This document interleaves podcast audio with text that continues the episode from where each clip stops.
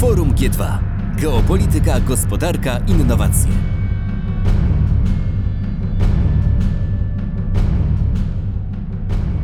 Dzień dobry Państwu. Bardzo przepraszam za to spóźnienie, ale za, zatrzymano mnie na, na górze. Y, panel elektromobilność. Mnóstwo pytań na ten temat padło w przerwie. W wielu panelach dyskutowano. Mało tego, wiele firm prosiło o kontakt w tej sprawie. To są zmiany cywilizacyjne, które następują w skali praktycznie całego świata. I my teraz na Dolnym Śląsku też podjęliśmy takie próby. Widzę tutaj na sali burmistrza Środy Śląskiej. To jest człowiek, który pierwszy w Europie wdrożył samochody elektryczne, autobusy. 70% autobusów w Środzie Śląskiej to były pojazdy elektryczne. E, Jest chyba też gdzieś na sali pan poseł Marcin Gwóźdź, który jest szefem Sejmowej Komisji do Spraw Elektromobilności. To są panowie, którzy się przysłuchują. Ja to specjalnie mówię do wszystkich uczestników, dlatego że efekty naszej dyskusji są bardzo ważne dla praktyki gospodarczej w Polsce. W związku z tym będę miał prośbę, aby panowie sformułowali bardzo konkretne wnioski, przynajmniej w drugim pytaniu, które będą po prostu w naszym kraju wdrażane. No i teraz pozwolę sobie przedstawić na szybko osoby, które są tutaj przy stole. Pan Maciej Mazur, Polskie Stowarzyszenie Paliw Al- Alternatywnych. Z Panem spotykamy się praktycznie na wszystkich gremiach w Polsce, które zajmują się elektromobilnością. Nie ma takiego panelu, w którym stowarzyszenia by nie było. Pan Aleksander Rzepecki, to już Państwo wiecie, to jest Mercedes, moja ulubiona marka, dla której pracowałem 6 lat na samym początku. Z Mercedesem razem budowaliśmy sieć stacji obsługi samochodów w Polsce, całą infrastrukturę. W tej chwili pan nie tylko reprezentuje tą firmę w Europie Środkowo-Wschodniej, ale jest także wiceprzewodniczącym Komitetu do Spraw Elektromobilności w Krajowej Izbie Gospodarczej. Wiadomo, to jest jedna z największych organizacji biznesowych w Polsce. A więc siła oddziaływania też jest olbrzymia. Następnie pan Rafał Budweil z Trigo City, Dzień dobry. praktyk, który odniósł sukces. To jest ważna osoba, dlatego że wiele w poprzednim panelu osób narzekało na współpracę z nauką i na współpracę z biznesem, z NCBR-em i tak dalej. Natomiast Pan pokazał, że różne rzeczy można w Polsce zrobić. Dlatego jest Pan dzisiaj tutaj zaproszony. Profesor Grzegorz Banysek, Witam. y, firma, która jest powszechnie mało znana, a jednocześnie, jeżeli się przyglądniemy, co pan profesor uzyskał, no to szapoba. Nie wiem, czy pan odkryje wszystkie sukcesy, które pan zanotował w Europie. Nie wiem, co pan powie, ale to jest też wielka polska praktyka. Dalej pan Krzysztof Kubów, Kubow, przepraszam. Tak? Może być Kubów, może być Kubow. Y, To jest, y, proszę Państwa, zawsze dbamy o to, żeby mieć dobre relacje z rządem. Pan Krzysztof Kubow jest sekretarzem stanu, a więc Panie Ministrze, wiem, że jest Pan odpowiedzialny za nowe rzeczy, ale nie chcę zdradzać za jakie. To przyjdzie na Pana czas i pan to wtedy ewentualnie powie, jeżeli pan może, jeżeli jeszcze za godzinę będzie pan ministrem. Spokojnie. A więc to są paneliści. Proszę Państwa, reguły gry będą bardzo proste. Mianowicie będą dwa pytania. Ja nie będę przeszkadzał, nie będę się wymączał. Będę prosił, żeby na te pytania panowie odpowiedzieli. Ja w swoim słowie wstępnym tylko powiem, że jeżeli chodzi o elektromobilność, to mamy w tej chwili trzecie podejście. Pierwsze podejście to było od roku 1830 do 1920. Przypomnę, że w roku 1900 30% samochodów na świecie to były samochody elektryczne. Następnie wszedł Ford i elektryczny samochód kosztował 1650 dolarów, a samochód Forda na benzynę kosztował 650. Co wybrała ludzkość? Ludzkość wybrała samochód Forda. Ekonomia o tym zadecydowała. Była, był epizod w latach 70. Robiliśmy takie prototypy w Jelczu, że był Jelcz, a z tyłu przyczepa wielkości połowy Jelcza, która załadowana była akumulatorami. Przejeżdżało to 20 km i stawało. Dlaczego?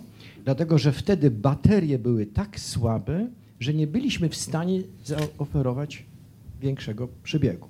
Ja pamiętam, byłem studentem ze swoim słynnym profesorem Jerzym Henrykiem Tejserem uczestniczyłem w tego typu pracach.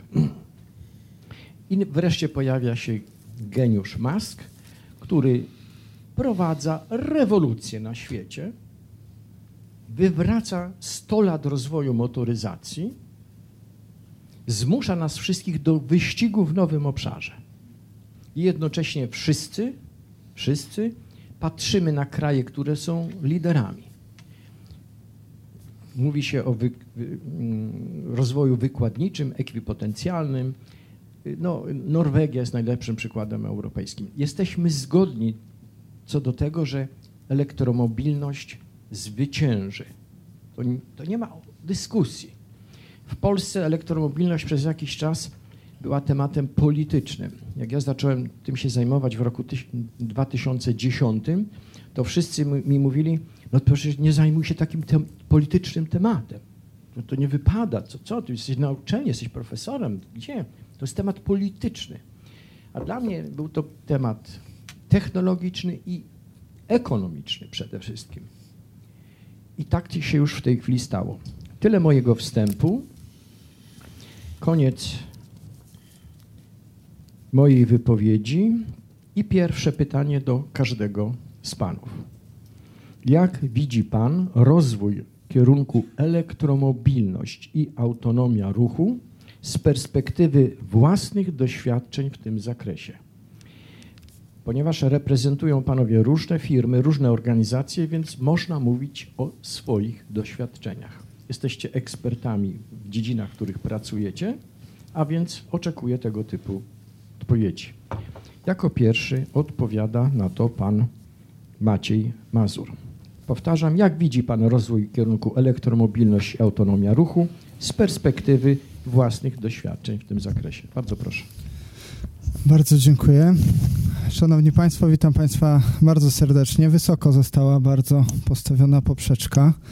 Bardzo miło mi e, tutaj gościć. E, nazywam się Maciej Mazur, jestem dyrektorem zarządzającym w Polskim Stowarzyszeniu Paliw Alternatywnych i na początek może kilka słów e, na nasz temat, bo moje opinie są tak naprawdę wynikową tego, co dzieje się w branży elektromobilności. My jesteśmy organizacją, która zrzesza ponad 120 podmiotów, które działają w obszarze zeroemisyjnego transportu, wspierają tą wielką zmianę, o której już tutaj wiele zostało powiedziane i także włączają się aktywnie w to, by w naszym kraju ta zmiana postępowała jak najszybciej. Naszymi członkami są zresztą wszystkie podmioty, które e, są reprezentowane za tym stołem, czyli zarówno Daimler, Ekoenergetyka, jak i Trigo. Oprócz tego bardzo wiele podmiotów e, zarówno sektora motoryzacyjnego, infrastrukturalnego, operatorzy stacji ładowania, ale także instytucje finansujące oraz wszyscy ci, którzy już teraz wdrażają pojazdy elektryczne w swoich flotach, elektryfikują swoje floty. Robią to w różnych segmentach, i tych osobowych, i tych dostawczych, i starają się także w tych najcięższych, gdzie to wyzwanie jest największe. My oprócz tego współpracujemy bardzo blisko z licznymi samorządami w Polsce. Staramy się przekazywać wiedzę na temat tego, jak e, właściwie wdrażać elektromobilność, jak rozwijać tak naprawdę nie tylko samą elektromobilność, ale także nową mobilność, bo pamiętajmy, że elektromobilność to jest jeden z megatrendów.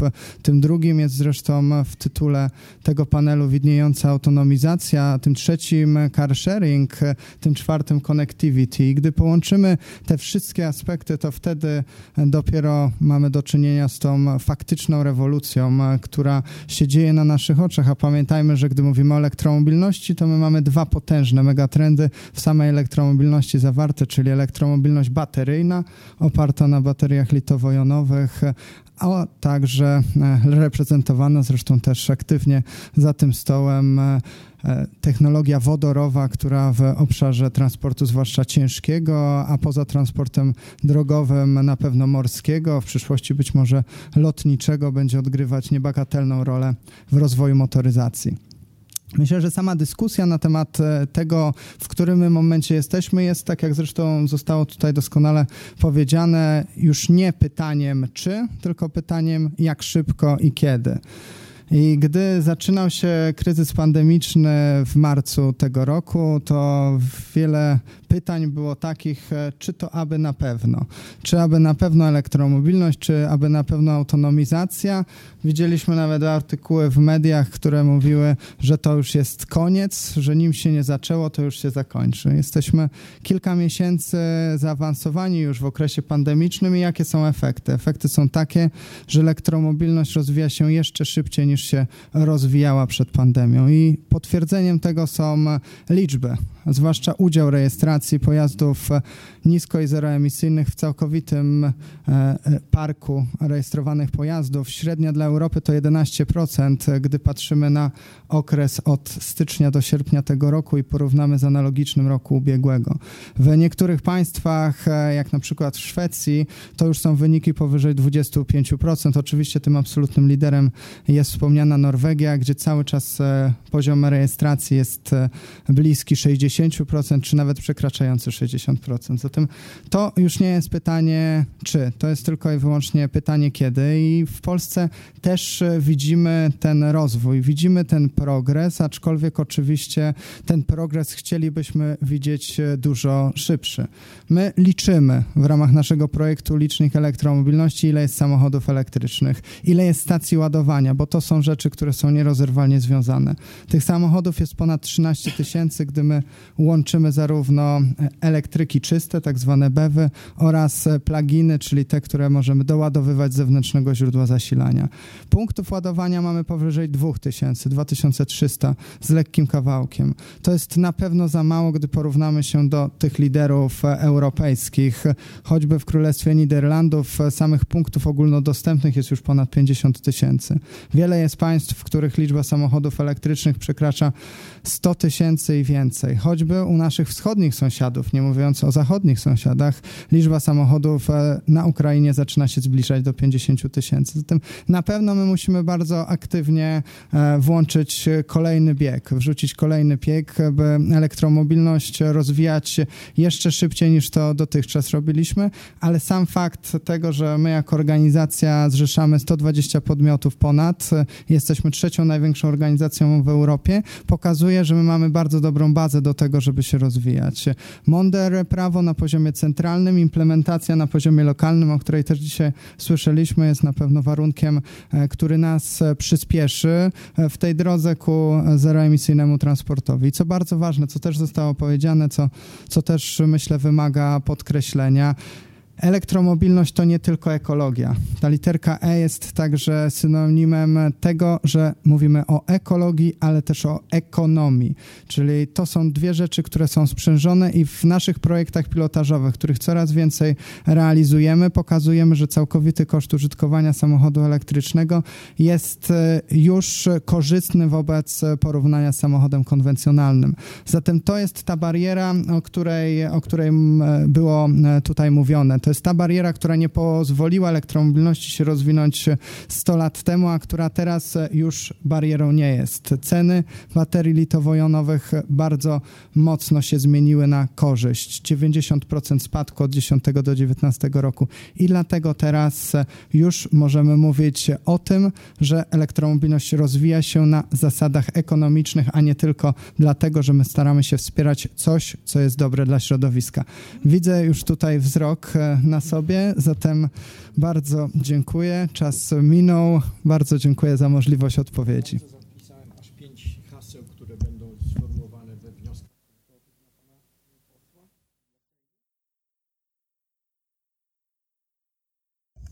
E, Witam serdecznie Państwa. Tak, ja faktycznie mam przyjemność e, w Mercedesie w Europie Środkowej wprowadzać tą elektromobilność, ale nie tylko elektromobilność.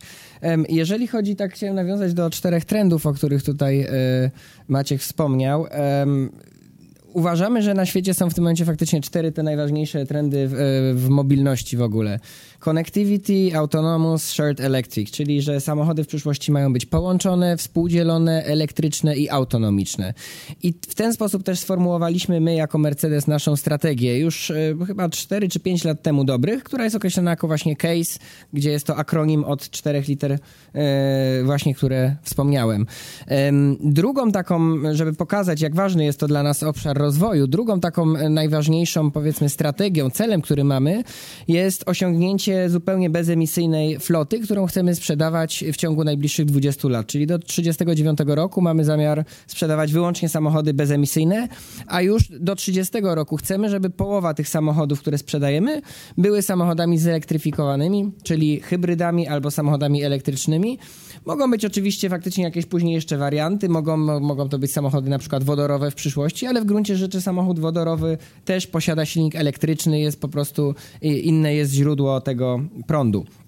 E, Ale żeby powiedzieć o konkretach, co, ta, co takiego robimy w tym obszarze, no przede wszystkim bardzo rozwijamy e, swoją paletę e, samochodów hybrydowych, które zresztą są o tyle istotne, szczególnie dla nas w Polsce, ponieważ te samochody, e, ich serca w zasadzie biją nawet tutaj konkretnie z ziemi dolnośląskiej, ponieważ otworzyliśmy dwie fabryki, jedną fabrykę baterii, drugą fabrykę silników i jedne i drugie trafiają właśnie między innymi do samochodów hybrydowych, jeśli chodzi o baterie, również do samochodów elektrycznych.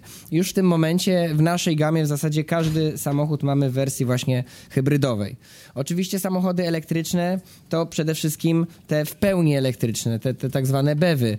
E, I tutaj również nie, nie wszyscy wiedzą taka ciekawostka. Smart, czyli nasza marka mała, mała miejska mar- samochodów, jest pierwszą na świecie, która zupełnie odeszła od e, silnika e, spalinowego jest dostępny wyłącznie e, w wersji elektrycznej. No i oczywiście Mercedesy elektryczne. Tutaj zapewne, zachęcam bardzo Państwa, żeby sobie zresztą zobaczyć, bo na górze dzięki uprzejmości naszego e, wrocławskiego e, dealera Mercedes-Benz Wrubel e, mamy możliwość Państwu zaprezentować, chyba po raz pierwszy zresztą, e, tak we Wrocławiu na stałe zagościł e, nasz pierwszy samochód elektryczny Mercedes-Benz EQC. Natomiast mamy już takie dwa modele. W przyszłym roku wejdą kolejne trzy. E, W ciągu dwóch lat wejdzie ich łącznie 10, więc naprawdę tutaj jest, jest to jak najbardziej dla nas priorytetowy, e, priorytetowy kierunek. No i drugą część, odpowiadając na drugą część pytania, samochody autonomiczne. Również literka A jest w tym skrócie case, właśnie dlatego, ponieważ w przyszłości samochody mają być nie tylko elektryczne, ale też autonomiczne. I co ciekawe, wiele osób nie wie, technologicznie my tak naprawdę już jesteśmy, już w zasadzie mamy samochody autonomiczne. To znaczy, autonomię samochodów określa się w pięciostopniowej skali, gdzie ten piąty stopień to już jest samochód, który w ogóle nie wymaga człowieka. I technologicznie takie samochody już istnieją. Również mój koncern takie prototypy stworzył. E, Miałem sam zresztą przyjemność, okazję takim samochodem jechać i jest to rzeczywiście dziwne uczucie, bo kiedy nie ma kierownicy ani pedałów i czuję się taki no, mało zaangażowany w tą jazdę, ale z drugiej strony jest to bardzo duże i ciekawe doświadczenie. E, Natomiast prawda jest taka, że tutaj świat jeszcze nie jest do końca na to gotowy, zarówno pod względem legislacyjnym, e, pod względem infrastrukturalnym, ale też pod względem mentalnościowym, ponieważ to wymaga jednak zmiany troszeczkę trybu myślenia i zaufania tej maszynie, a weźmy pod uwagę, że ta autonomia jazdy ma przede wszystkim przynieść nam bezpieczeństwo, bo niestety aktualnie największym zagrożeniem na drodze jest po prostu który popełnia błędy i który może spowodować wypadek. E, Więc to, co mamy w, tak, w tej chwili, co faktycznie się dzieje na co dzień, tak już kończę, e, miejsce, w którym jesteśmy, jesteśmy teraz na drugim tak zwanym po, poziomie autonomii, to znaczy, że samochód jest w stanie sam jechać, ale człowiek musi cały czas na niego uważać. Nasze samochody już chociażby są w stanie po autostradzie się poruszać same, same wchodzą w zakręty, mogą nawet zmieniać pasy ruchu. Natomiast e, już od przyszłego roku w nowej klasie S na przykład ma wejść trzeci poziom autonomii, to znaczy, że człowiek co prawda jest potrzebny, ale w momencie, kiedy samochód przejmuje kontrolę, ten człowiek może się zająć czymś innym generalnie. Co prawda nie tak jak niektórzy pasażer, kierowcy Tesli, którzy na przykład zaczynają oglądać film na siedzeniu dla pasażera. Nie, zostajemy, jest to bardziej bezpieczne i odpowiedzialne, zostajemy na miejscu kierowcy, natomiast samochód po prostu będzie już mógł sam za nas i już w przyszłym roku e, w zasadzie jechać godzinami wręcz e, w odpowiednich warunkach. Samochodem drugiej, drugiego poziomu jeżdżę, także rzeczywiście potwierdzam, jeździ się fantastycznie i z doświadczenia wiem, że y, co zrobi Mercedes, to pozostałe koncerny europejskie zrobią mniej więcej za 10 lat. Tak to wyglądało dotychczas. Jeżeli mogę ostatnią tylko, przepraszam, ciekawostkę, tak tylko kropka nad i, jeżeli chodzi o elektryczność i autonomię, jeżeli chodzi o nasze dalekosiężne plany, wiele osób nie wie, Daimler ma taki startup, który się nazywa, nazywa Volocopter. To jest elektryczna i autonomiczna taksówka helikopter, więc patrząc dalej, to, to, to mamy takie plany. Jeszcze chwilkę pewnie, zanim zobaczymy nad Wrocławiem latające helikoptery elektryczne, autonomiczne. Student, który coś takiego zaprojektował, dostał na magisterce w tym roku 5 z wyróżnieniem, 5,5. To się należało. Także te, też, też robimy we Wrocławiu. też robimy we Wrocławiu. Y, Dobrze, w takim razie y, na- następny pan, y, jest pan Rafał Budwaj. Bardzo proszę, mm, jeżeli pan ma Dzień dobry Państwu. mikrofon. Dzień dobry Państwu, nazywam się Rafał Budweil. E, Jestem tatusiem Trigo. E, Jestem człowiekiem, który, cóż poradzić, oryginalnie wpadł na pomysł, następnie e, doprowadził do zawiązania spółki. Znalazł inwestorów, co nie było prostym tematem, no i ostatecznie doprowadził Trigo do etapu, na którym mamy działające prototypy i planowany pilotaż e, już w przyszłym e, roku. Y, Tytułem przedstawienia. Kto z Państwa lubi stać w korkach? Ręka do góry, zawsze jest przynajmniej jedna osoba. No, chociażby na przekór. Dobra, y, więc być może mamy coś y, interesującego dla Państwa, mianowicie y, opracowaliśmy y, i udowodniliśmy, że działa. Y, Pierwszy na świecie samochód, który nie musi stać w korkach. Y, Nie lata. Y, Nie będzie nigdy latał. Natomiast y, posiada zdolności mobilności typowe dla skutera czy motocykla, natomiast komfort i bezpieczeństwo na poziomie samochodu. Teraz, gdybyście Państwo chcieli zobaczyć, w jaki sposób to osiągamy, to zapraszam na nasz kanał YouTube, gdzie w tym momencie możecie Państwo zobaczyć naszą krótką 90-sekundową e, prezentację, podczas kiedy ja będę mówił na temat tego, gdzie jesteśmy i gdzie e, widzimy się w przyszłości i e, w co wierzymy, jeżeli chodzi o rozwój elektromobilności na świecie. Y, Tak jak wspomniałem, e, jesteśmy na etapie przedprodukcyjnych e, prototypów i planowanego pilotażu. Jeżeli chodzi o pilotaż, e, współpracujemy, e, prowadzimy dialog z samorządami e, intensywnie. E, Milton Keynes i Birmingham. E, Naszym ważnym, jednym z pierwszych klientów jest rząd Singapuru, e, który e, zaproponował nam wykorzystanie naszych pojazdów w swoich, przez swoje siły, czy też służby Homeland Safety, służby ratownicze i służby porządkowe. Trigo jest, planujemy stworzyć z niego taki flagowy polski produkt eksportowy, nie bez kozery. E, szachowniczka, która znajduje się w naszym logo, e, ma symbolizować te szachowniczki, których nie było na Hurricane'ach i Spitfire'ach naszych, naszych pilotów w bitwie o Anglię, a którzy potem nie zostali nawet zaproszeni na Paradę Zwycięstwa. Y, dążąc do tego celu, opatentowaliśmy konstrukcję Trigo. W tym momencie nasza konstrukcja jest opatentowana w krajach o całkowitej populacji 3,95 miliona ludzi. Irytująco brakuje nam, brakuje nam tych 50 milionów do 4, do 4 miliardów. Tym niemniej staraliśmy zapewnić Trigu e, ochronę patentową, która po pierwsze będzie szczelna, no a po, po drugie długotrwała. Pozostało nam jeszcze 16,5 e, roku patentów. E, nasze ostatnie istniejące patenty wygasają w 2037. I teraz tak, Trigo projektujemy od 4 lat, stricte pod kątem ekonomii współdzielenia. Trigo nie będzie można kupić, Trigo będzie można wynająć, a wtedy, kiedy przestanie być potrzebny, pozostawić tak, aby inny użytkownik mógł e, z niego skorzystać. E, głęboko wierzymy, że elektromobilność i ekonomia współdzielenia, w ramach której jeden pojazd przynajmniej teoretycznie zastępuje e, od 9 do 13 indywidualnych samochodów, to jest jeden z elementów przyszłości, na którą się przygotowujemy. Dodatkowo w naszym przypadku do czasu, kiedy wodór, w który głęboko wierzę, stanie się tym docelowym sposobem magazynowania energii dla pojazdów elektrycznych do czasu, kiedy wodór nie e, wejdzie.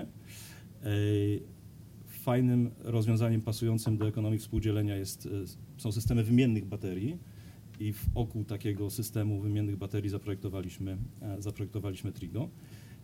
Taki system daje 99,95% uptime, czyli pojazd zamiast stać przez kilka godzin i być ładowanym, e, może jeździć praktycznie non-stop, tak długo jak operator platformy e, carsharingu e, jest w stanie zapewnić sprawną wymianę baterii.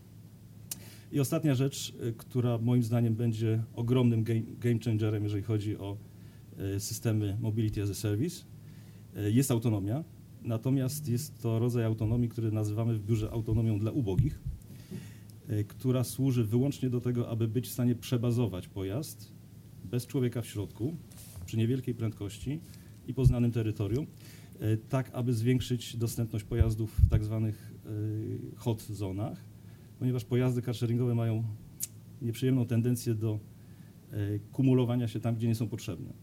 Wierzymy, że wprowadzenie takiej autonomii, która będzie, tak jak powiedziałem, służyła tylko i wyłącznie do przebazowania pojazdów, E, po pierwsze zwiększy e, atrakcyjność ekonomiczną modelu carsharingu z jednej strony, a z drugiej strony rozwiąże część bolączek e, miast związanych z tym, że carsharingowe pojazdy w obecnym, na obecnym stadium rozwoju częściej stoją niż jeżdżą, konsumując przestrzeń miejską, której nie ma.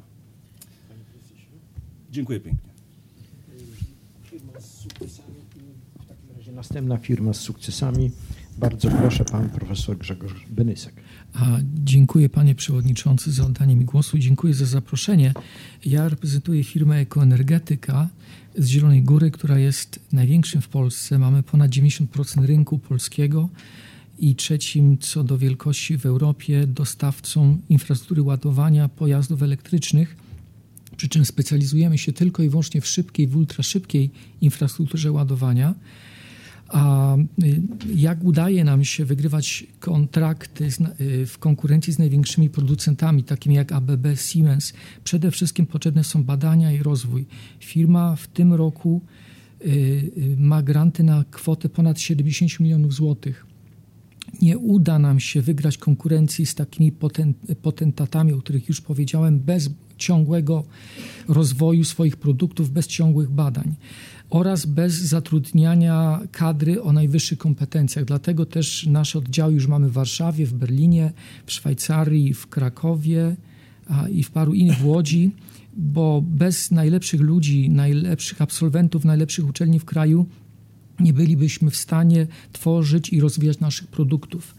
A, y, I to jest jeden aspekt. Wydaje mi się, że warto by było y, tutaj naśladować być może model, y, nie tylko rynek, w którym funkcjonujemy, ale model rozwoju, ponieważ jest to wysoko przetworzony produkt, na którym można uzyskać wysoką marżę, a więc można też mieć wysokie kompetencje ludzi zatrudniać, a więc dużo im płacić. Podam taki przykład. Koronawirus kompletnie nas nie, nie dotknął. Nie zmniejszyliśmy swojej produkcji, zatrudniamy dodatkowe osoby. A to I również nie dlatego, że nie chcieliśmy, mogliśmy, nie skorzystaliśmy z tarczy, ponieważ mamy pieniądze, mamy poduszkę finansową, tylko dlatego, bo przed, wysoko przetworzone produkty sprzedajemy, na których można uzyskać ogromną marżę. Być może to jest model gospodarki oparty na wiedzy.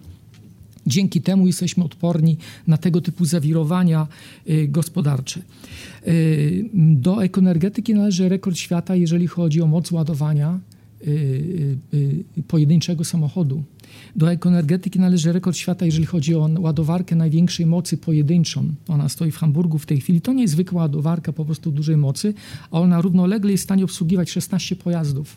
Z przerzucaniem mocy pomiędzy poszczególne pojazdy, w zależności od tego, jaki jest rozkład jazdy, Czyli nasze produkty są nie tylko produktem energetycznym, energoelektronicznym, ale z ogromnym nakładem sił informatycznych. To są naprawdę skomplikowane systemy. Ekoenergetyka to nie tylko infrastruktura ładowania, ale również edukacja, ponieważ do grupy należy firma Eco Eviti, przepraszam, która jest, y, wdraża taksówki elektryczne. W Zielonej Górze mamy ponad 30 taksówek elektrycznych, i to jest, mod, to jest firma, czyli Eviti, która należy do ekoenergetyki, która się spina finansowo. To nie jest taka zabawa w ciuciu babkę, to jest a, po pierwsze model biznesowy, który się spina. Za chwilę kupujemy kolejnych 15 w Małej Zielonej Górze y, taksówek, ponieważ zrobiła się moda na elektryczne taksówki, jeżdżenie elektrycznymi y, taksówkami. Ludzie pytają o to, co to jest za samochód, ile to spala tych kilowatogodzin na 100 kilometrów i tak dalej. Co więcej, nasi dilerzy mają najwięcej zapytań w całej Polsce, jeżeli chodzi o zainteresowanie chęć kupna samochodu elektrycznego. Dzięki budowie właśnie takiej świadomości, dzięki temu, że rano wychodząc z domu albo wracając z pracy do domu, możemy tą elektryczną taksówką z eleganckim kierowcą dojechać do domu. Także to jest ta edukacja, poprzez pewien model biznesowy, również edukacja, ale również wdążyliśmy w Zielonej Górze w pierwszy taki hub ładowania ultra szybki, to się nazywa EcoN, zapraszamy. On jest ogólnie otwarty dla wszystkich, gdzie możecie Państwo zostawić swój samochód, naładować go w 5, 6, 10 minut, w zależności od tego, jaką macie baterię i jakie parametry baterii jest w stanie uzyskać. Możecie tam sobie zjeść hot doga, yy, popracować na komputerze w strefie VIP, a odebrać maile, bo tam jest ogólnie dostępny internet zapłacić i jechać do domu. To jest stacja 24-godzinna i to, co dla mnie miało ogromne znaczenie, wdrażając ten projekt, kiedy ja kiedyś jechałem samochodem elektrycznym z, z Kielc do Frankfurtu nad Menem, musiałem zainstalować pięć aplikacji, żeby móc zapłacić. Ja powiedziałam, dość z tym, my musimy normalnie płacić tak jak każdym innym, czyli zwykłą kartą płatniczą albo gotówką. I tam Państwo podjeżdżacie, płacicie swoją gotówką i jedziecie sobie dalej. Natomiast gdybym miał powiedzieć o kierunkach rozwoju elektromobilności, to ja powiem tak, można zaobserwować jeden ogromny trend polegający na tym, że wszyscy się ścigają na to, żeby czas ładowania był jak najkrótszy. I to już można zaobserwować, możemy bez uszczerbku na żywotności. Teoretycznie, no, jeżeli samochód i tak i tak ma tą żywotność na poziomie 300 tysięcy kilometrów, no to można powiedzieć, że, że to ma niewielki wpływ y, na żywotność. Mógłbym ten, ten, ten wątek rozwinąć, ale nie ma na to czasu, chyba że będą pytania. I możemy te samochody ładować prądem 4C nawet. No to czyli jedną czwartą godziny jestem w stanie do 80% naładować. A już jest opracowany standard, gdzie mogę ze zwykłego gniazdka ładować się mocą 1-2 mega. Proszę sobie wyobrazić, zwykłego gniazdka 1-2 mega. Czy to już jest ładowanie rzędu 7, 8, 10 C 10 C nawet, czyli to jest jedna dziesiąta godziny, czy to już jest czas ładowania na poziomie 3-4 minut. Pamiętajmy o tym również, że elektromobilność to są również statki, które już są hybrydowe i całkowicie bateryjne. To są samoloty i to są pociągi, a przyszłość elektromobilności to jest wodór. Tak jest moje zdanie. Będziemy... To jest wodór, y, czyli to już są również dostępne statki wodorowe, to są również dostępne budowane samoloty wodorowe i pociągi wodorowe. Ogromny pęd Panie jest na tego typu. Już kończę ostatnie zdanie. I gdybyście Państwo zobaczyli, jak ogromny wysyp będzie, mówiąc tak kolokwialnie, w przyszłym roku pojazdów wodorowych ciężkich, tak? to, to my powinniśmy zakasać rękawy i budować polską, polski łańcuch wartości technologii wodorowych, żeby nie okazało się tak, jak niektóre spółki Skarbu Państwa chwalą się tym, że jakiś dostawca zagraniczny, podpisaliśmy z nim umowę, który nam wybuduje ileś stacji ta tankowania wodoru. Chyba nie powinniśmy się tym chwalić. Chyba powinniśmy doprowadzić do tego, żebyśmy mieli te ogniwa paliwowe w tych naszych solarisach, nasze polskie, żeby te terminale tankowania wodoru być może również były polskich producentów. Dziękuję bardzo. Dziękujemy bardzo. Podprowadził Pan świetnie y, Pana ministra. Panie ministrze, ale ułożyło się. Bardzo ja proszę. jestem przyjacielem Pana ministra, także Jak najbardziej. Ja, ja witam wszystkich Państwa bardzo serdecznie. Ja co prawda dzisiaj trochę występuję w podwójnej roli, bo wywołany do tablicy przez Pana profesora. Jestem szefem e, gabinetu Pana premiera, ale też jestem pełnomocnikiem do spraw rozwoju gospodarki wodorowej. E, I bardzo dziękuję panie, m, panie prezesie za ten, za ten taki wstęp do, do tego tematu, bo obawiałem się, że w naszej dzisiejszej dyskusji skupimy się m, tylko i wyłącznie na tej elektromobilności dotyczącej e, aut, a to nie tylko au, o autach mowa. E, Szanowni Państwo, jeżeli byśmy już zaczęli od tych aut i zapytali przeciętnego Polaka, jaką widzi zakup samochodu elektrycznego, to, to są trzy podstawowe pytania koszt takiego auta, który oczywiście sukcesywnie spada, to trzeba podkreślić, ale zasięg takiego auta, czyli ile może kilometrów przejechać, e, czy to jest auto tylko i wyłącznie do pracy, czy można rzeczywiście już pojechać na wakacje z rodziną. E, I trzecia rzecz bardzo istotna, to jest infrastruktura, czyli e, stacje ładowania. Dlaczego o tym mówię? Bo to jest właściwie tożsame z tym, co też tu było przed chwilą powiedziane, dotyczące gospodarki wodorowej. E, Nie zgodzę się tutaj z jednym z moich przedmówców, że e, to jest pieśń trochę tak zrozumiałem przyszłości, jeśli chodzi o gospodarkę wodorową w kontekście magazynowania energii pod e, pewną alternatywę dla baterii. Natomiast ja uważam, że mm, w elektromobilności, tak jak kilka lat temu mieliśmy taką rewolucję, która mm, sukcesywnie trwa, już właściwie mamy drugą rewolucję związaną z wodorem. E, I to warto bardzo mocno podkreślić. Kiedy ja jeszcze trzy lata temu rozmawiałem na temat e, gospodarki wodorowej, to każdy rzeczywiście miał takie przeświadczenie, że to jest e, kwestia kilkunastu, może kilkudziesięciu lat, kiedy ten wodór zostanie właściwie zagospodarowany w gospodarce. Dzisiaj, po tych trzech latach, mogę z pełną odpowiedzialnością stwierdzić, że mamy rewolucję pod tym kątem, mamy rewolucję wodorową. I to jest w jakiś też sposób e, przyszłość e, w ogóle też elektromobility. E, jeśli chodzi o, o gospodarkę wodorową, szanowni państwo, e, to nie jest tak, że ten wodór będzie na wprost rywalizował z autami elektrycznymi, bo dzisiaj, e, jak sami wiecie, te auta, które są produkowane na wodór, jest to kilka modeli, są o wiele droższe od aut elektrycznych i tak zapewne będzie jeszcze przez wiele, wiele lat, dopóki ta, ten, ta cena tego produkcji wodoru też w sposób diametralny nie spadnie, kiedy koszty budowy takich stacji ładowania wodoru nie będą e, znacznie niższe. Dzisiaj to jest, można powiedzieć, powyżej miliona, e, miliona euro e, koszt budowy takiej stacji. Mówię o stacji takiej, są oczywiście tańsze, ale mówimy o stacji, która rzeczywiście jest wydajna i która e, w sposób też szybki możemy takie auto za, zatankować. Ale wodór to, to przede wszystkim transport publiczny i, i transport ciężarowy. Na tym się będziemy skupiać. Oczywiście też były tu wspomniane statki, czy też samoloty. Co do samolotów, to myślę, że ta projekcja z perspektywy naszego państwa jest bardzo odległa, ale e, co ciekawe, e, skupiamy się nasz, też na projektach e, zasilania statków. Jest dyrektywa, która mówi wyraźnie, że 2000, jeśli dobrze pamiętam, 25 e, nie będą mogły wpływać do portów statki zasilane dieslem. I to jest bardzo krótka perspektywa czasowa, więc tu też jest przestrzeń dla, dla nas, abyśmy tu w sposób bardzo mocny wkroczyli do gry, do czołówki europejskiej, ale też światowej. Natomiast, szanowni państwo, to jest też tak, że mm, pytanie jest jeszcze jedno, tak? Jeśli chodzi o tą gospodarkę wodorową, o elektromobilność, e, z których źródeł będziemy korzystać? E, Unia Europejska mówi nam, tutaj wyraźnie wskazuje kierunki do 2050 roku finansowanie em, produkcji wodoru z odnawialnych źródeł energii, czyli tak zwanego e, czystego wodoru, zielonego wodoru, e, to jest 450 milionów, e, pi- 450 miliardów euro. Natomiast tego szarego wodoru, niebieskiego wodoru e, to jest e, finansowanie na poziomie 18 e, miliardów euro. Więc to też jest pewien kierunek rozwoju, jeśli chodzi o, o elektromobilność. Ja uważam, że, bo to takie pytanie można by postawić już na koniec tego, tego, tego pierwszej, najszerszej części, czy to będzie konkurencja. Uważam, że nie, bo ten rynek można zupełnie, mówiąc kolokwialnie, fajnie podzielić e, na transport, e, transport e, ciężki czy też publiczny. To jest kierunek na pewno wodorowy, ale o tym myślę, że też w drugiej części naszego spotkania. Bardzo dziękuję. Nie, nie wiem, czy Państwo zauważyli, że Polska jest potęgą.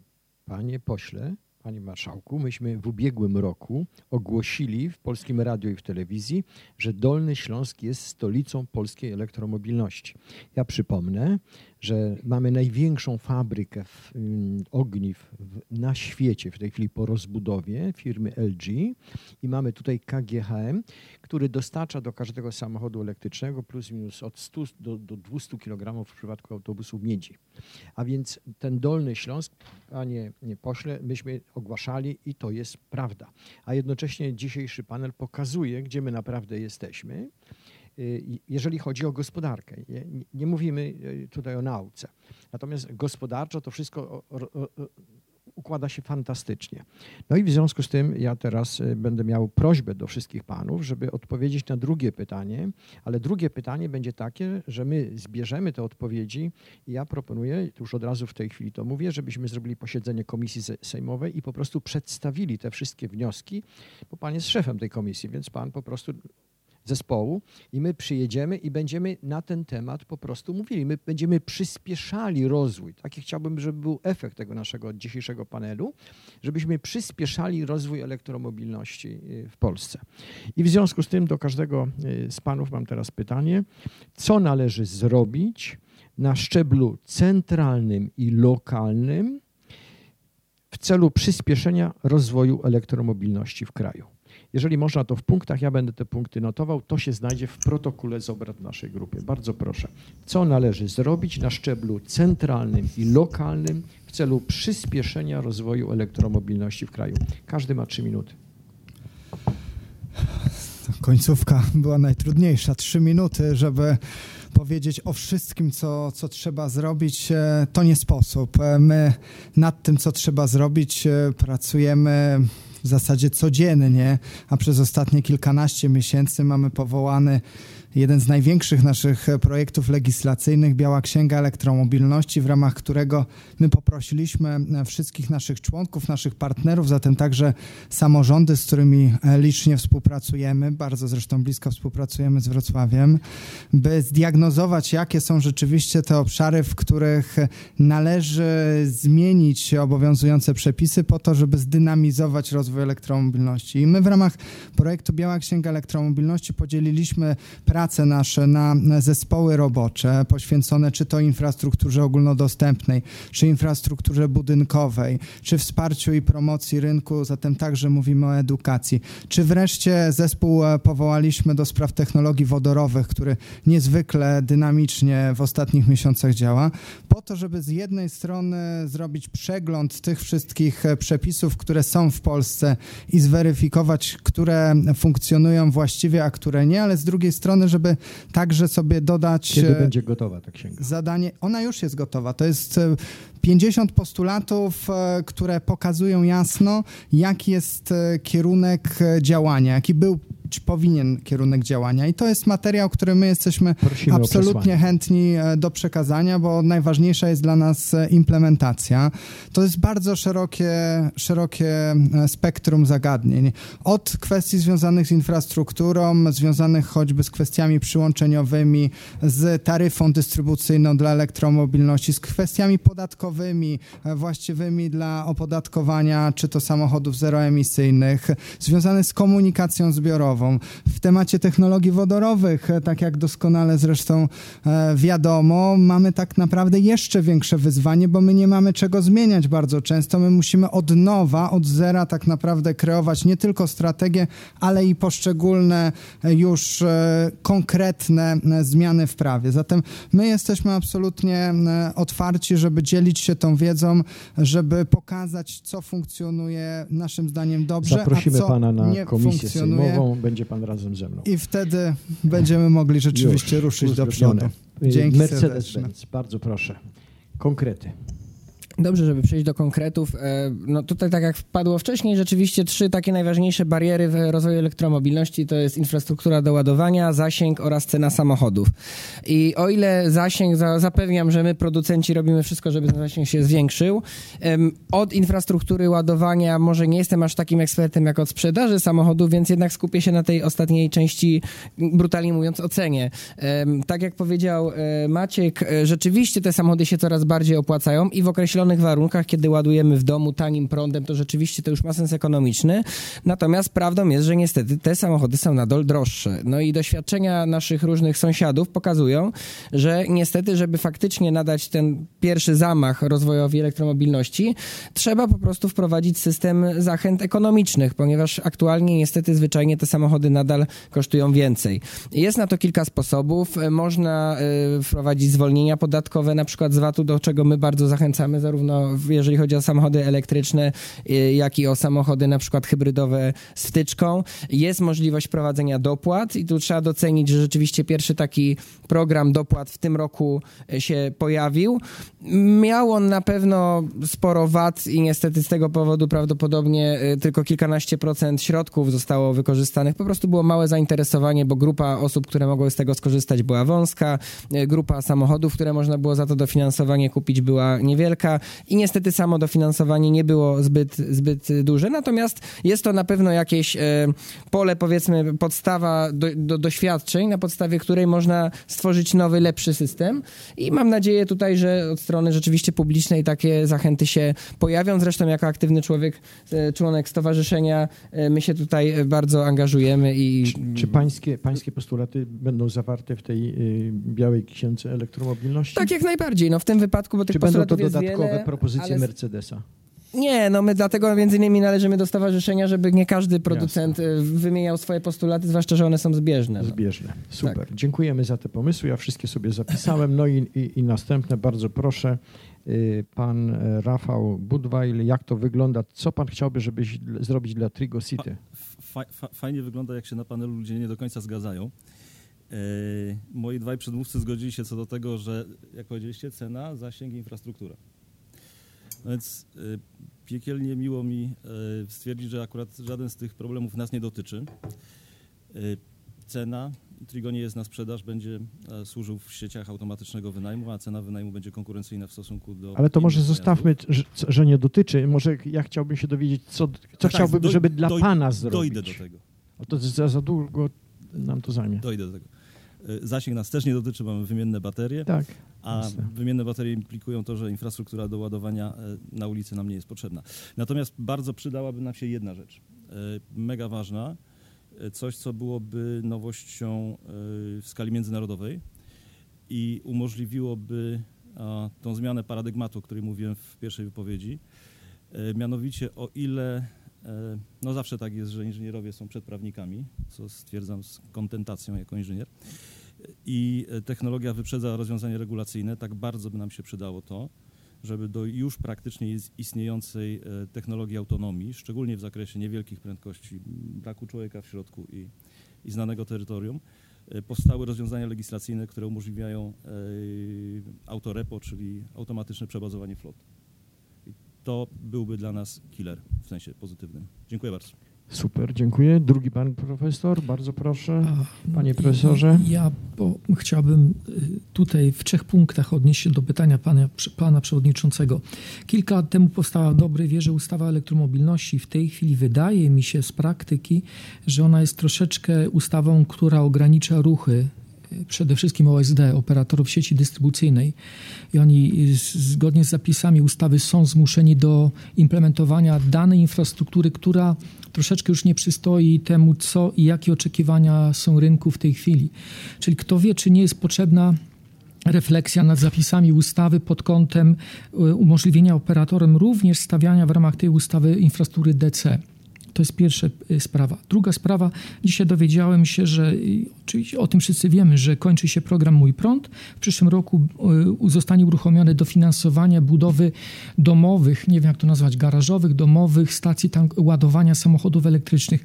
Ja uważam, że ogromne znaczenie ma, miałoby to, żeby również tym dofinansowaniem było objęte garażowe y, stacje tank ładowania DC, ponieważ do tej pory głównie nam się kojarzy to z AC, DC. To ma ogromną przewagę technologiczną z punktu widzenia sprawności, ale również z punktu widzenia możliwości implementacji y, tego i łączenia tego do naszych infrastruktury y, produkcji energii elektrycznej, chociażby z fotowoltaiki. A ograniczenia systemu energetycznego są tak duże, że po prostu system nie wytrzyma tych planów sprzedażowych i implementacji samochodów elektrycznych, ponieważ nie ma mocy wytwórczych i mocy przesyłowych rozdzielczych. Czyli będziemy zmuszeni do budowy takich um, samobilansujących się domów, powiedziałbym, w najmniejszym takim, y, w najmniejszym takim poziomie, tak? A to będzie, y, no, będzie ogromną przewagą miało, jeżeli te garażowe terminale będą właśnie DC, czyli bardzo bym o to apelował, żeby również DC były objęte tym wsparciem. I ostatnia rzecz, dofinansowanie.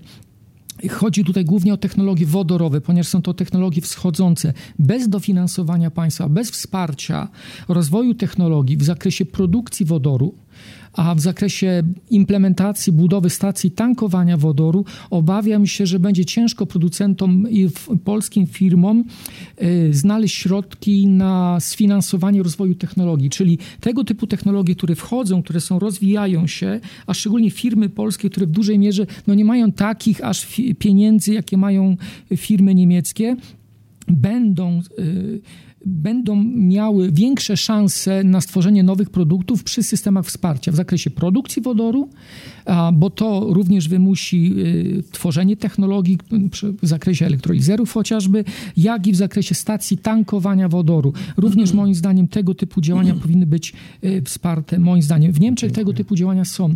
Produkcja wodoru jest dofinansowana w 40%. Wiem, Dziękuję. Panie profesorze, ja wiem, my, my, my mówimy 45 minut, potem jest przerwa. Y, zabrał chyba pan, panu ministrowi wnioski. Nie, nie wiem, panie ministrze, czy, czy, jeszcze, czy jeszcze pan coś doda do tego wodoru? Wodór jest fascynujący i jest mnóstwo do zrobienia. Panie ministrze, bardzo proszę. E, oczywiście dodam parę słów. E, po pierwsze, e, trochę o planach. W tym roku chcemy stworzyć, ona się właściwie tworzy. Mam nadzieję, że na przestrzeni miesiąca już udostępnimy do konsultacji strategię rozwoju gospodarki wodorowej w Polsce. E, rok przyszły, czyli pierwszy kwartał, chcielibyśmy E, już e, pod tą strategię też napisać prawo wodorowe, ale też w oparciu o to, co będzie oczywiście e, w Unii Europejskiej. Mamy takie informacje na bieżąco, że właśnie pierwszy kwartał będzie ogłoszenie prawa wodorowego w Unii Europejskiej, więc na bazie też i pewnej korelacji będziemy chcieli to zrobić w pierwszym kwartale w Polsce. E, oczywiście tak, zmiana ustawy o elektromobilności, tutaj ja się w pełni zgadzam. Jest wiele aspektów, e-taryfa, e, jest kwestia chociażby wprowadzenia e, w miastach powyżej 100 tysięcy osób zero, zeroemisyjnego transportu. Może, może się uda to wpisać już na rok 2025, czyli samorządy będą e, zakupować e, kolejny transport e, publiczny już tylko i wyłącznie zeroemisyjny. Ale to wszystko, o czym mówimy, nie może się odbyć bez E, subwencjonowania, bez wsparcia e, państwa polskiego. Jeśli chodzi o gospodarkę wodorową, to ja nie chcę dzisiaj mówić o procentach, natomiast to będzie bardzo duże wsparcie, jeśli chodzi o budowę takich stacji ładowania e, wodorem, ale też, i tu będziemy, będziemy wchodzić bardzo mocną współpracę z samorządami, będziemy dofinansowywać też zakup, zakup takich autobusów zasilanych wodorem. Myślę, że każdemu samorządowcowi, jeżeli przeliczy sobie koszty zakupu takiego autobusu, to będzie się to bardzo mocno opłacać. E, oczywiście to będzie tak, że będzie wprowadzony pewien limit tak, takich zakupów, jeżeli chodzi o stacje ładowania. Na dzisiaj to jest liczba około 100 takich stacji w Polsce, czyli kto pierwszy, ten lepszy. Będzie mógł skorzystać z takiego wsparcia ze strony państwa. Jeśli chodzi o autobusy wodorowe, to tutaj trwa bardzo gorąca dyskusja, jaka to miałaby być e, liczba. Natomiast to jest oczywiście liczone w setkach takich autobusów i to jest nasza propozycja, która będzie zawarta w e, strategii, e, strategii wodorowej, którą ogłosimy, mam nadzieję, że się uda na przestrzeni najbliższego miesiąca. I bez tego typu wsparcia, e, w, w mojej ocenie, nie tylko w mojej, e, nie ruszymy do przodu, jeśli chodzi o właśnie e, ten sektor, czyli o gospodarkę wodorową. Dziękuję. Dziękujemy bardzo. Panie pośle, jak pan widzi, no, panel, panel jest fantastyczny, bo są same praktyczne rozwiązania. Jeżeli ktoś jeszcze nie wierzy w rozwój w Polsce elektromobilności i gospodarki wodorowej, to dzisiaj się ostatecznie przekonał. My to wszystko zapiszemy. Bardzo będę prosił, żeby wnioski, które panowie sformułowali, przesłali również drogą mailową na mój adres, tak żebyśmy mogli powiedzieć, że proszę bardzo, G2, mega poziom i jednocześnie wszystko wdrażamy. Bo to chodzi o to tak naprawdę, żeby wdrożyć, nie żeby opowiadać o tym, tylko żeby wdrożyć. Te wszystkie postulaty, które tutaj są y, dzisiaj wymienione, są do wdrożenia w ciągu jednego roku. Czyli ja sobie wyobrażam, że w ciągu roku my powiemy, wdrożyliśmy te wszystkie propozycje, a później już za rok będziemy dyskutowali, co robimy dalej. Mamy potencjał, proszę Państwa, we wszystkich obszarach. Również y, i następny panel będzie dotyczył takiego przyszłościowego, jak gdyby spojrzenia y, na gospodarkę w naszym kraju. Bardzo dziękuję wszystkim panom bardzo serdecznie. Y, Cieszę się, że panowie przyjechali. Cieszę się, że zabrali głos. Życzę szczęśliwego powrotu do domu i do zobaczenia na forum G2 w przyszłym roku. Dziękuję bardzo. Forum G2. Geopolityka, gospodarka, innowacje.